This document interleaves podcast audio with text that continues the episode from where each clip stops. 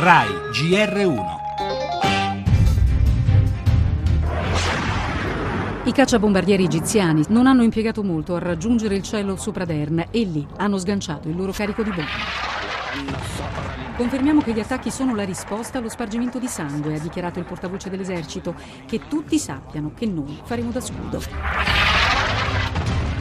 Il presidente egiziano Abdel Fattah al-Sisi e il suo omologo francese François Hollande hanno chiesto alle Nazioni Unite di riunire d'urgenza il Consiglio di sicurezza per decidere nuove misure contro l'ISIS.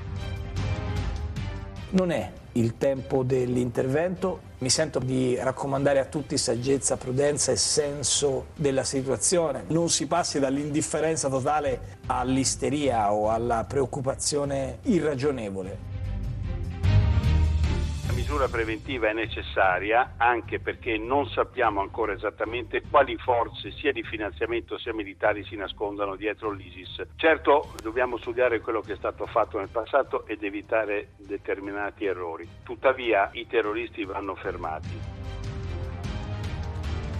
Fermare la barbarie dell'ISIS e allo stesso tempo mettere ordine nel caos libico. Pensare al futuro di un paese che a 4 anni dalla caduta di Gheddafi è dilaniato dalla lotta tra milizie, diviso fra 2 governi e invaso dallo Stato islamico, ma cercando di evitare, abbiamo sentito il professor Paniccia, gli errori fatti in passato. L'obiettivo è chiaro, i mezzi per raggiungerlo ancora no. Diplomazia o intervento armato, NATO, Nazioni Unite, forse entrambi. Da un lato le bombe egiziane, dall'altro la comunità internazionale che prende tempo.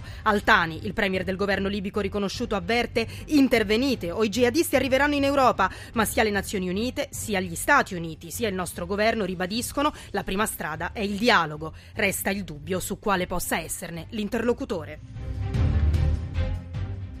Le altre notizie, la politica, al via stamattina agli incontri tra Mattarella e i partiti dopo le tensioni sulle riforme, in bilico le trattative Grecia-Europa. Atene parla di proposte assurde, Bruxelles reagisce con un ultimatum: decidete entro venerdì o sarà bloccato il piano di aiuti. Situazione critica anche in Ucraina, a rischio la tregua. La cronaca poi con i nuovi particolari sull'omicidio di Ilaria Alpi, il testimone chiave scagiona l'unico condannato. Sono stato pagato, ha detto, per accusare un innocente. Novità anche nell'omicidio di Yara Gambirasio. Per lo spettacolo il ritorno di Max Paiella con Sono d'accordo su tutto. Infine lo sport, il ritorno della Champions League, la crisi infinita del Parma e la clamorosa spaccatura dell'assemblea di Lega Pro.